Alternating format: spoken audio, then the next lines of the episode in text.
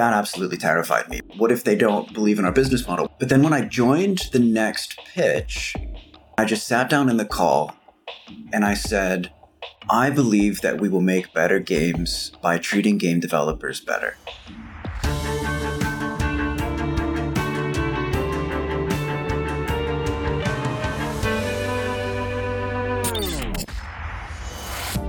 Welcome back to Building Better Games, where we help leaders create better video games through holistic leadership. As we've talked about on the cast before, starting a new games company is fraught with risk, and even more so if you're going off the beaten path. What does it mean if you're also trying to build a new and compelling vision for game developers everywhere? Today, we're going to dig into the following questions What is the myth of the dream job in game development, and why is it at the center of so many of our experiences as game developers? Why would you choose to create the right environment rather than the right game? What is the concept of a risk budget and why is it so important for creativity and great products? We're going to explore all of this and more, and our good friend Josiah's journey as an entrepreneur and CEO. He's here with us today, and he's the founder and CEO of Sprocket Games. Sprocket just raised five million in financing for a new game and a new vision for game studios. We're going to go deep on exactly what the heck that means. Josiah, thanks for joining us, man. We're really excited to dig into this with you. Yeah, thanks for having me. So, Josiah, talk to us a little bit about what the heck's been going on. I know you've had a crazy year, and it's all culminated in this point where I'm reading news articles about you. Yeah, it's been a journey. I was hopeful that I would be able to get back into the games industry. Like, I've been at Google for a couple of years, and as great as Google is, like, it is a really great company to work for, it wasn't exactly a fit for me. And so I was talking to as many people as I could and trying to figure out where I might fit in. I reached out to a couple of like ex Riot startups. I was like, maybe I could come in and like actually make an impact on a company and try to set their culture in a way that I thought was was conducive to good game development. Maybe I could build some of that technology foundation that set the company up for success. Like I've been at Riot, which was largely built on the fly. Like it was much of the engineering rigor that Riot ultimately came to have was built far after the fact and with great difficulty and expense. Maybe with everything that I've learned, we could build things right the first time and build a better platform for people to make games. And so I was like, all right, well, maybe I should join a startup. And so I was talking to a couple of different startups and I had very specific ideas of what I was looking for. And in some cases, that clashed in the interviews where like I would say, hey, this is my ideas of how to build a stable technology foundation because video games are software, so we should treat it as such. And a lot of times they'd be like, well, we're not ready for that. Maybe when the game is is successful, we can go back and build that infrastructure. And I felt that that was backwards. And one of the people that I was talking to at the time was my good friend Nick Titley. As I expressed all of the things that I dreamed about making a good game studio, many of them resonated with Nick. And so eventually the, conversation changed from here you be a sounding board for all of the ideas that I have. What if we took these ideas and turned them into a company? Now we're a couple of engineers, so what kind of a company does do engineers make? They make tools companies that then they sell to game studios, and then we can be games industry adjacent. Um, so we kicked around ideas for that for a while, but we couldn't kick the idea that both of us actually really wanted to make games and in fact, making technology without a game as a target for that technology can be very dangerous. Like you could just build technology for technology's sake and you don't ever actually build anything useful. And so like, even if we do want to build better tools, we really should build them in service of a game. And if we're going to be a game studio, we can't just have two engineers. We need a game designer to, to run this game and to hold the vision for this game. And the first person on our list was Joe Greylock, and our optimism for getting them to leave Riot was was low. They seemed to be doing really well, but uh, maybe Joe knew somebody, and so just started bouncing ideas off of Joe and say, "Hey, like this is what we're trying to do. Is this something you're interested in?" And initially, we got the reaction we expected. Fast forward six or eight months of conversation, uh, we eventually convinced Joe to join the team, and that was the initial three. We started putting together pitch decks and reaching out to VCs. We were also just talking to everybody who would listen. And one of those people was, was our friend Raina Sweet, who ultimately joined us as our fourth co founder. And we continued pitching and landed BITKRAFT as our lead investor. And here we are, a fully funded game studio, and we're building away. So you're in a place where you're like, we've got some good ideas. We have no idea what we're doing though. Yeah. What were those bumps in the road? It's like I could imagine, for example, giving my first pitch and all of the things that would be going through my head in that situation. What what were those things for you? Um, so the biggest challenge is understanding what VCs are looking for. Like coming from mostly an IC background where like the product that I'm working on has requirements and I satisfy those requirements and then they say, good job, uh, you get promoted. There's a pretty understandable path to like validating whether I'm doing a good job or not. When I'm getting ready to pitch VCs, I'm putting together a pitch deck and I have no idea what my audience is going to think about it. I don't know if I've checked all the boxes that they're going to be looking for. And I don't know how to convey that I am a legitimate investment and I'm going to do well with the money that they give me. Mm. There's a particular point in your journey that you've reflected to me as we've talked, and that to me was just, it blew my mind a little bit. And it was what you were saying about leading with culture and having a vision for a better studio and a vision for a better environment for game developers. Mm. Can you talk more about how you landed in that place where that light bulb came on and you were like this is it this is the thing that's important yeah. to me and and how your interaction with VCs went when you started to shift that narrative yeah that's an important part of the story so the way that I originally approached pitching VCs I had this sort of fuzzy idea that VCs are looking for something specific and they're like just trying to run down a, a a list of checkboxes that that are like, well, if we satisfy all of these conditions, then we should invest in that in that company. And I thought I thought VCs were a lot more sort of cold and unfeeling than than they actually really are. And so I was I would focus on all of the mechanics of the company, like what does the business model look like, and how are we going to acquire players, and what's our go to market strategy, and all of those things are important. I was worried that VCs would view all of the culture stuff that I wanted to do as a waste of time. Like, oh yeah, sit around the campfire and just you can talk about all the sweet and kind things that you want to do, but really we're here to make money, and uh, you need to prove to me that that's what you're going to be doing.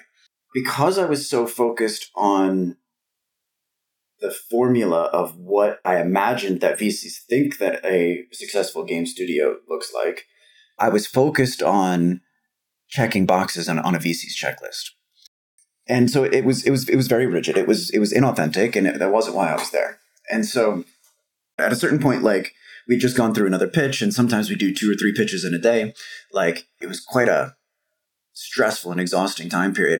We were reviewing the feedback from from one of the pitches, and I think it was Nick who just straight up said like, "What can I do to get you off the script?" Because you're so much more inspiring when you're just speaking from the heart and talking about the things that we want to do with this studio. What if we just did that in the pitch? And that absolutely terrified me because I was like, well, what if they don't believe in our business model? And Nick and Joe convinced me to give it a shot. And so I read the script 200 times to make sure that I knew it because I was still convinced that I needed to check all those boxes. But then when I joined the next pitch, I didn't bring up the slides. And I just sat down in the call and I said, I believe that we will make better games by treating game developers better. Game development should be a dream job, but it's not. And right there in the pitch, I started talking about how important psychological safety is and how, like, each individual has a risk budget. And once you're tapped out, you stop doing creative work.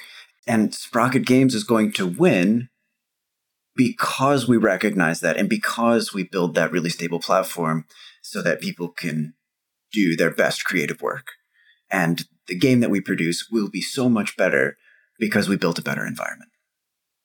And this pitch got significantly better feedback. Like, it's not a secret that the games industry is a difficult place to work and everybody that we talked to from there forward resonated so much more strongly with what this studio was going to be. And we immediately started landing pitches. And very soon after, we got a term sheet. And I sometimes we didn't even talk about the game. There were pitches where all I did was talk about the studio. and how making a better culture that's built correctly from the very beginning is going to make better games and then giving an amazing technology foundation so that we can supercharge the creative output of each individual like that was what resonated and then on follow-up calls and in the future they they would then say oh by the way we should talk about the business model and oh by the way we should make sure that you actually are checking all the boxes because we believe in your vision so that that worked a lot better Hmm. That's so awesome. I think if you're the kind of leader who talks about these things often, the cynical response that you often get is that's not practical. You talk about these things, people hear this, and they just go, I don't care about that. It's too abstract. It's not practical. When are we going to get to work? Yeah. Show me the project plan. Show me the Gantt chart. Show me the burn rate. Like, it's so exciting to hear that sometimes it lands because it, you know for us at least it, it represents a, a better way of thinking a more thoughtful approach yeah you talked about i coming at this from an engineering angle i am curious about what were the innovations in engineering that you saw as important as people are developing games yeah and the, the interesting thing is a lot of the technology ideas that i had ultimately connect with some of the culture ideas that i have so one of the biggest challenges that i had at Riot was when I would I would work with certain groups on product teams that I felt often were overlooked and not supported well enough. Uh, one one specific is QA, like where they're a very necessary and important part of the job, and I often felt like the tools they were given to do their jobs were just insufficient the response from management was to add more QA people. And so you have a legion of QA people clicking buttons, making sure that everything works. And as an engineer, I look at that and I say, that's not long term sustainable. That's not scalable. And like people that make entry level QA income living in Southern California, that's a tough life. You have mm-hmm. probably four roommates and you're at work working on games, but like you're sort of the last line of defense for every big release. And so your job is mission critical and you've got to be there for everything. But then you're not supported as well because it's almost treated as like a commodity position where it's like, well, as long as we just have people in seats, they will get the job done. And uh, from an engineering perspective, I'm like, well, if I can build better tools so that QA can do their job more effectively, if I automate more things so that QA can focus on the things that humans are good at, not that computers could do for us, then the QA people have a better life because they're doing more interesting and thoughtful work of is the game fun or is this is this feature impactful or does this feel right? Something that automation and computers can't do well.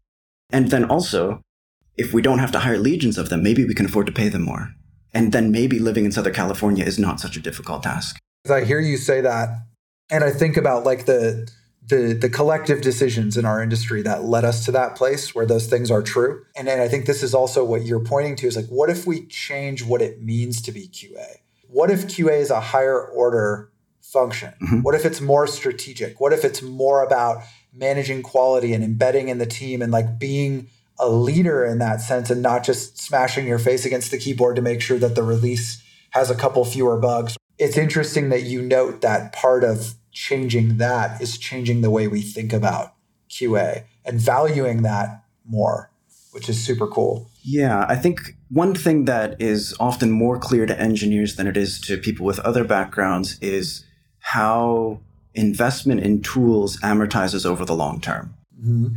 And so if I build a tool that saves somebody three hours a week, and I built it early in the project's life cycle, that's a lot more weeks that I'm saving those three hours every week over the course of a four or five year project. It's compounding interest. Exactly. If you build that exact same tool six months before you release the game, well, that's like four years of value that you've missed. And the, the reason people have trouble committing to that is because the cost of the original development of that tool is very high. And so getting buy in that it's worth it is difficult. And if you haven't been through a complete release cycle where you saw the impact of not having those tools, you're just like, why would I spend you know two engineering months building this other tool mm-hmm. when we could just hire three QA people to do the job manually? Yeah. And I think uh, there's another key thing too, to, which even furthers your point, which is that what it might be two months to set up that tool from day one, but if you wait four years, it might be six months or also true. Yep. eight months to set up that same tool because now you have to navigate around all of the technological limitations that you yeah. yourself and your team have created over that four year period. And that that so so we, weirdly as you start to think about it more and more deeply, that I like how you put it, that amortized sort of function actually is even more incredibly worthwhile to think about. Um, and, it, and it's so crazy because one of the things I wanted to ask you is point blank. You see, you've seen, you went and you interviewed at some of these studios, and you kept seeing some of these themes coming up. Like, and and like you said, it is similar to culture in that I view culture as like being the ultimate example of that concept, actually. Like, one of the things we tell leaders is like, hey, if you set up a, a strong and understood and well aligned upon cultural paradigm from square one, then you can imagine that every single person that works at your company has an increased efficacy in their decision making. So, in whenever presented with any challenge day to day, however big or small, they're able to make a better decision now because they're informed and they deeply understand that culture. That's another form of that. That's like it's very similar to tech debt in that way, actually, in, in tools. And so I'm wondering, why do you think people don't get this? Like, what what do you think the gap is there? Because it really seems like people don't get this, and it, I find it staggering sometimes. Part of it, I think, is stems from a detachment of leadership from what it's actually like in the trenches where if I'm not the one actually clicking the buttons and making sure everything works, I don't realize just how all consuming those sorts of activities can be.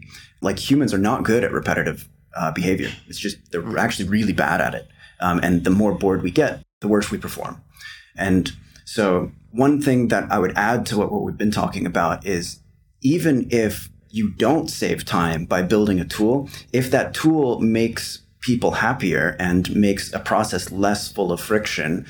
Even if it comes out like even or even a little bit behind, the overall morale of the team can be higher and you'll get other less tangible benefits of like people are a little bit more excited to come into work because they don't have to fight with the system that was not quite serving them well enough. And so it's not just like sometimes people don't look at the metrics deeply enough. It's like, well, if this doesn't save us time, we're not going to build it. It's like, well, does it reduce the mental overhead of performing that task, that tool can be worth it. Um, and so there, I think there's there's a lot more value than just like hours spent building the tool versus hours saved. Mm-hmm. I think there's also there's a time horizon. If I look historically at game development, your time horizon, if you go back, you know, 15 years, was I have some amount of time, months to years, to put together a box product. Once it's out, that's it. Mm. It's out, it's gone.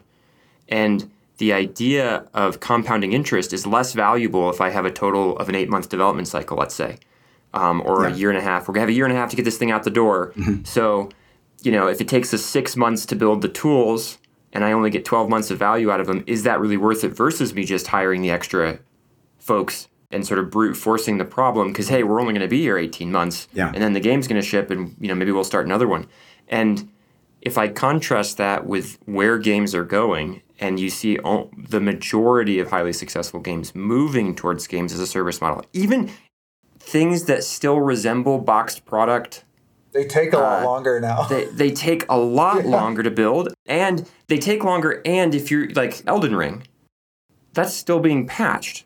Yeah you know, and and there's so there's still you know maybe it's a skeleton crew or maybe they're working on expansions or whatever they're doing, all of the above, right? They're still working on that, and you didn't used to see that back you know some amount of time ago. And so I think I think there's also like there's a shift in the industry, but if you're not paying attention to that shift, then well, why improve the tools, right? Yeah. We're a startup. We're just trying to get our game out. Like we have a game, we want to ship it, and I think that also speaks to I like how you said it. The the engineering things linked to the cultural things because you didn't tell me when we when you were talking about starting a studio, this is my cool game idea. You said this is the change I want to see in the industry, and I see opportunities in engineering and I see opportunities in culture. Those are the things I want to iterate on. But what the game is actually is something we that it sounds like you believe will emerge from that being good instead of the other way around. Yeah.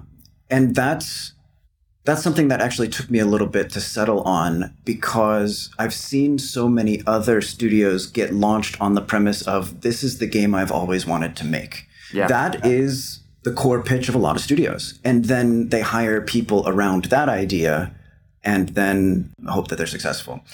I took a bit of an inverse approach to starting the studio where I decided on the, the impact I wanted to have on the industry first and realized a studio a new studio was the best place to do that. And then after I decided what I wanted to accomplish, we then took stock of our own skill set and said, what are we best at building and what are we most likely to succeed if we build the rest of the team around us?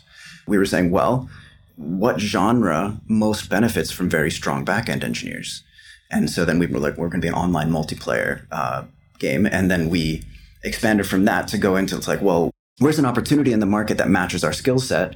And we identified that look, here's a bunch of games that are initially very, very successful, and then they tail off, and then hopefully they made enough um, enough money in their initial launch. It's like, what if we can solve the problem of content development and make it so that these online PVE multiplayer games can sustain content delivery much like PvP games do, or like my theory and the thesis of the studio is that if we build better tools with better processes and a better environment, we can supercharge the creative output of the studio and keep up with player demand. And exactly to your point earlier, that is where the industry is going. The big successful games are games as a service. And it further justifies the other thesis that better tools make better games because it amortizes over a much longer life cycle. So I want to I want to actually dive into the individual's risk budget. What does that mean? Like what are you what are you talking about when you say that?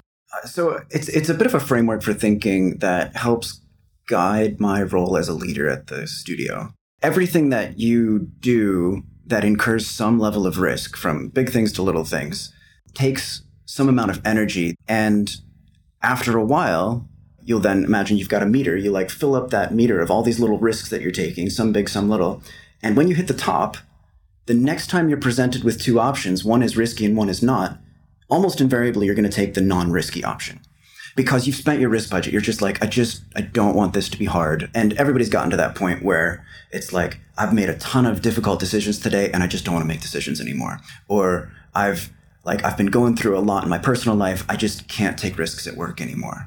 Mm-hmm. And the important thing about the risk budget is to recognize that it's universal. It's not like I have a work risk budget, budget and a personal risk budget. It's actually one meter.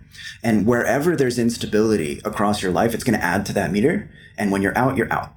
And everybody has a differently sized risk meter. Like some people are a lot more comfortable with risk and they'll take big risks all the time because they've been given a really safe environment to do that. Mm-hmm. Um, and some people have a very small risk budget because they've been burned a bunch of times in the past and they like, they're like, oh man, like every risk that might be small for somebody else is actually really big for me and it fills my meter really fast. Mm-hmm. All that is to say, with that as a framework, that means that my job as the leader of this company is to control as many of the things that would fill that risk meter as possible. So I'll give you a very concrete example from game development. If I need to create a new piece of content for the game, it's a risk to build something that doesn't exist. And then it's another risk to then go and share that thing that you've built with somebody else and say, tell me what you think about it, because it's nearly impossible to fully detach yourself from the things that you built.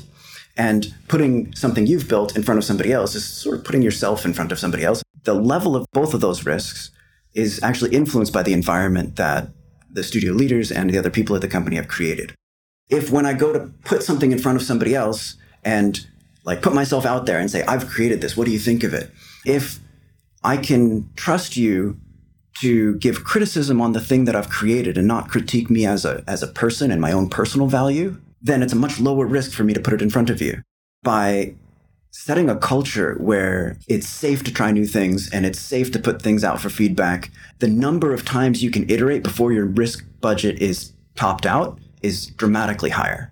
We can get through more iterations and more iterations means we have more likelihood that we'll discover enough of those good ideas that then comprise a completely released game.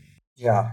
There's a couple things that jump to mind for me there. And one is that is a fundamentally different approach. When you view your role as CEO, recognizing that everybody has a cap on their risk budget, mm-hmm. that if I can just make their decisions at work small, take up less and less of that cap, that is good. Yeah. Like that, and that's that's a key part of my job is to make it easier for people to take risks. I think a lot of companies, without articulating it in the same way, they optimize for trying to just hire people who have giant risk budgets. Mm.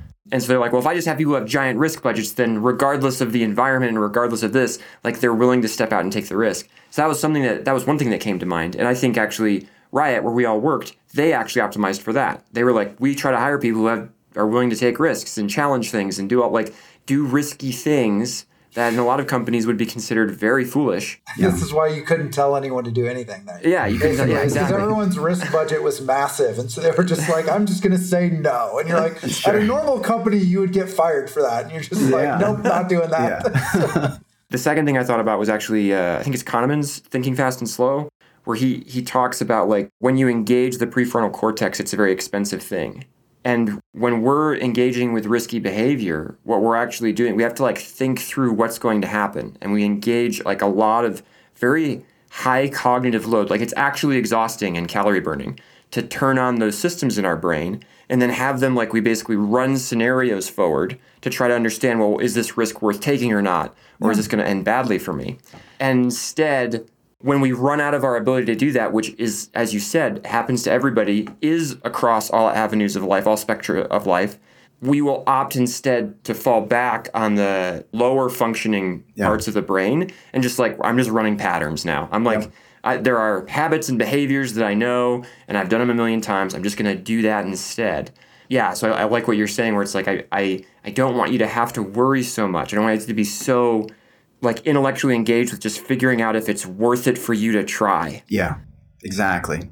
Yeah, there's there's one thing that came up for me too, which is you know you've already brought forth a couple concepts today, Josiah, that are I would say are counterintuitive, hmm. and and the, and the ones the the counterintuitive concepts are always the most fascinating and interesting to me because as I do this more, I, I realize more and more that counterintuitive is an attractive thing because a lot of times our instincts don't necessarily lead us to the outcomes we want. And I think that that's doubly true in, in this kind of an environment where we're talking about where like, this is crazy stuff we're doing, building computers and technology. This stuff didn't even exist 40 years ago. So it makes sense to me rationally why a lot of counterintuitive systems and solutions would be the right ones to pursue. And an example here that I was thinking about when you were talking about risk budget is the kind of incentives that leaders facilitate and set up on a day to day basis as they're observing behaviors.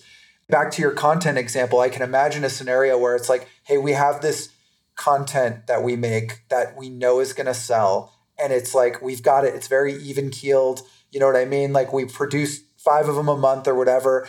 And so it's going to be very natural for the incentive to be whoever that creates the most of that content is seen as a superstar at this studio.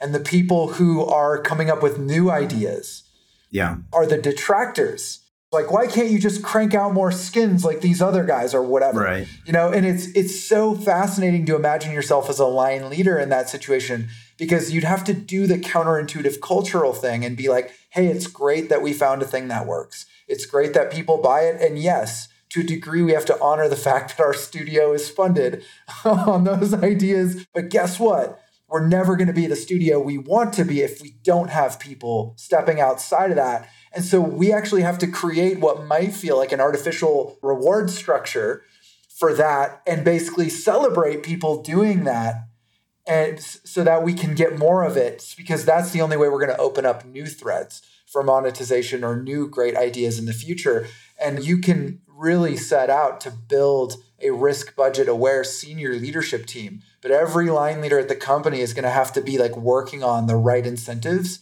day to day. To, and, and a lot of them are going to be weird and feel weird. Like we just had a meeting where we got 20 pitches and they were all crap. Mm. And we have to celebrate that now. We have to be happy about that now. Otherwise, the system doesn't work. Yeah. And one of the things that I like about coming up with frameworks for thinking, sort of like this, is I really enjoy the moment where it makes past experiences make sense.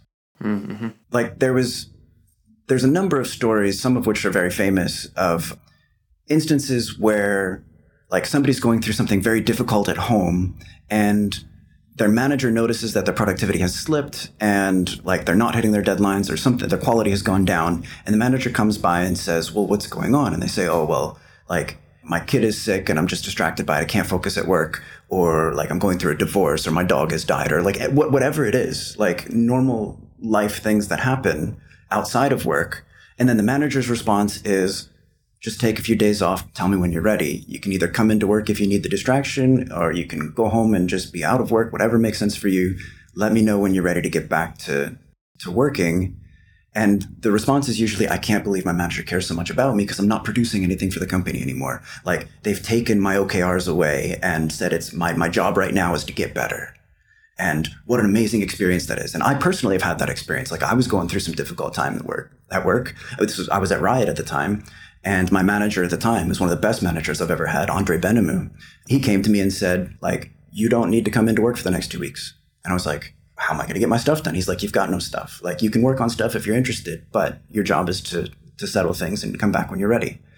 And he recognized that in maybe different terminology, he recognized my risk budget was tapped out and I just wasn't producing.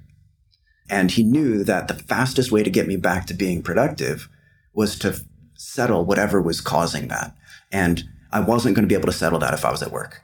And I never had a framework that explained why that was the correct action for the manager. Because managers are for performance management and making sure we're producing the right things and enough things and at a high enough quality level. And realizing that this risk budget framework of thinking actually means sending that person home and telling them to settle their personal life is directly in line with the overall goal that they have as a manager in performance management. I remember working with a VFX artist during a pretty large project and I never I never ever bothered him about this, but there were days where he would we didn't have the best VFX tools on this project. And he would just hit a place sometimes where he was like, I have to go home now. I am I am just I I can't do this. I can't do this. And he was so he was so good. He was such a good VFX artist, but he would just fry and it was, you know, maybe like 2 in the afternoon or something like that.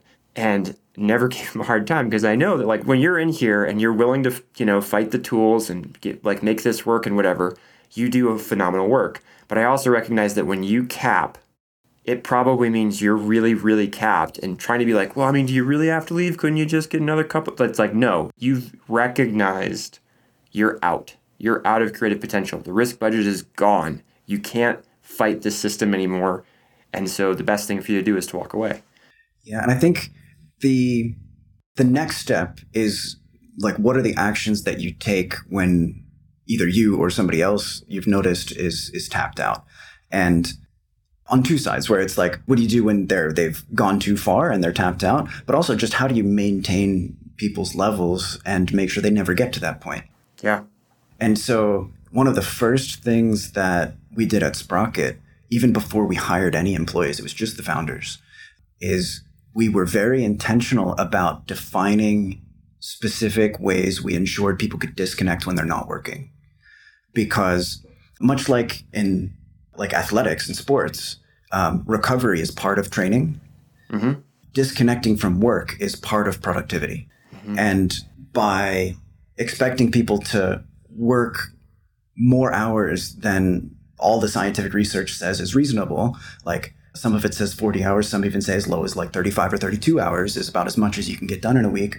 Um, if you don't respect the time outside of those hours as part of the overall productivity of the person and you say well just a few more hours to get this done or like respond to my slack messages after after 8 p.m because i need to know this thing. Anytime you interrupt that recovery process you make them come into the next day without having recovered as much of their risk budget as they could have.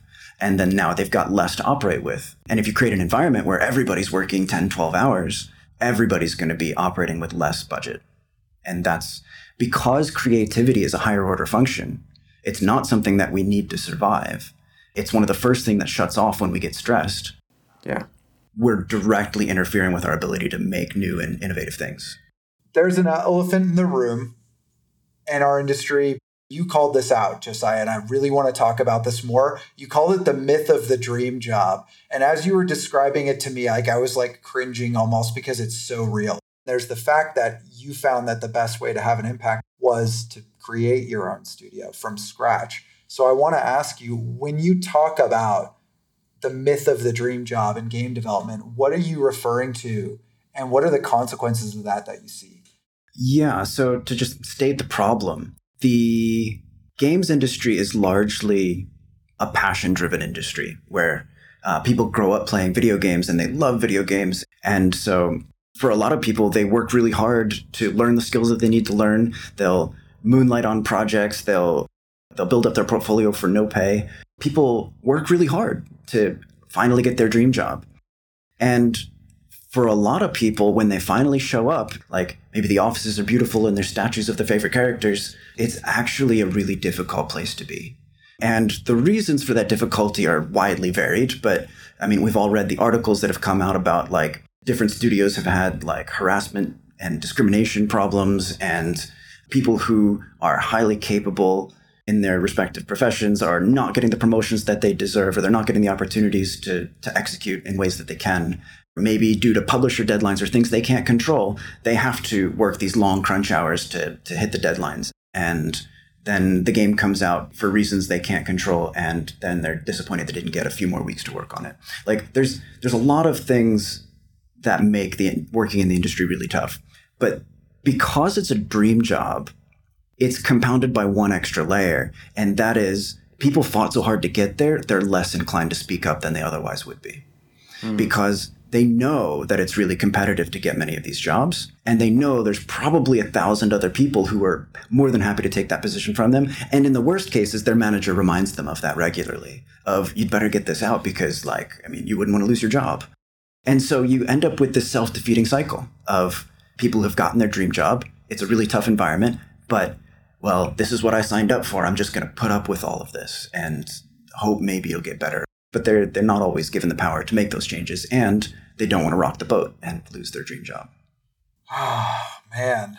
I like how you framed that, even though I don't like that it's true. And that you captured the other side of it, I think.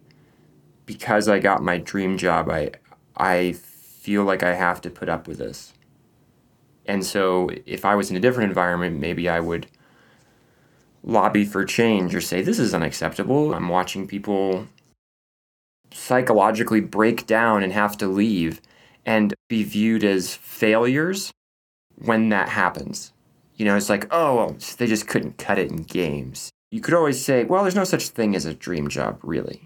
I think there's also a key aspect to this, too, which is that the belief that people have that it is, that it is and it is going to be that, and that they hope that it is going to be that, is actually sadly one of the things that opens the door for lower quality leadership and lower quality products and lower quality management and all these things. And I think that's the part that I that just sinks my heart actually is the fact that isn't it what a wonderful thing for people to be so excited to go do something to the point where they'd be willing to at great personal sacrifice pursue that dream well, like I think we've mostly covered our big topics, but I do want to ask you kind of two more questions, and one will dovetail into the other. What do you think we need to be doing as leaders? What do you think needs to happen for us to address some of these issues? What do you want to see leaders doing? I mean, part of it is listening to conversations like this one and, and getting an appreciation for the value that is the ultimate end result of doing this better because um, a lot of this is like, well, I would really love to treat my people better, but I don't have the time or the budget to do it. Like we've got to hit this deadline, and there's I don't have any other choice. Recognizing that to be competitive in games now, you are building long-term projects, and you are you do need to think about the five to ten year horizon. And this is an endurance event; it's not a sprint, to use a cliche phrase. Realizing that early investment in stable foundations amortize over a much longer time period it becomes easier to justify the expense from even just like a bottom line perspective. And so if you understand the value and then you realize the time horizon is much longer than they used to be, then it makes sense. And isn't it wonderful that it goes through treating your game developers better? We have to be successful for people to pay attention to us, and that's a tall order. Like a small nine person studio isn't on very many people's radars. And so right now, what we're focusing on is scaling up and releasing a game and being successful so that people look and say, how do we make good games? Sprocket makes good games. What do they do? Oh, wow, they have a really great environment where creativity flourishes. What if we did that too? Mm-hmm. Awesome. So, on that note, what's next for you? Yeah, so we've secured our seed round of funding, and all eyes are on the next round of funding that we need to raise in about 12 months. Well, 12 months from inception, which means uh, next summer we'll be raising Series A, and hopefully, Series A will be enough money to get us to launch, and then everybody will get to play our game, which I'm super excited about. So, yeah, we're deep into prototype building land, and we've been extremely successful at hiring. The people that have joined the studio are all incredible. And I like to think that that's because of the environment that we've created. People look at that and say, I want to be a part of that. And so, like, so far, we have a 100% offer acceptance rate, which is pretty amazing. Wow. And so, what's next is now that we've got the core team in place, we build and we build for a while. And then when we raise Series A, um, probably around June or July of next year, we're probably going to triple or quadruple the size of the studio. And at that point, we will have we'll have to be hiring a lot of people. And so that's us for the next year. Awesome. So to wrap things up, we want to talk about four takeaways from this podcast. The first one is to actively manage the risk budget of your studio, teams, and individuals, and through that, harness maximum creativity. The second is the myth of the dream job and how we as leaders can start to change this in our industry, understanding the impacts of that, what people are hoping for as they come in, and how to treat them well and to again accelerate those good outcomes. The third thing is the value of tools in accelerating creativity and the compounding value that they have over time. Don't underestimate the value of doing something early because you're going to continue to reap gains for years to come. And number four, the power of getting people aligned on your vision and how you want to change the world. This one is such an inspiring thought, which is the idea that if you really get people aligned with what you believe is true about the world, you can create a compelling vision and a compelling sale at the same time. And that's really cool. Awesome. Josiah, thanks so much for taking the time to talk with us. Yeah, for sure. This has been a really cool conversation. We I've enjoyed it a lot. So yeah, thank you, and, and until next time. Yeah, there's there's so many more things we could talk about. I hope we do it again. Thanks for listening. We hope this episode helps you create better games faster. If you enjoyed this episode, please take a moment right now to rate or review us wherever you're listening. Your support helps us bring you more content. Appreciate you tuning in for Building Better Games.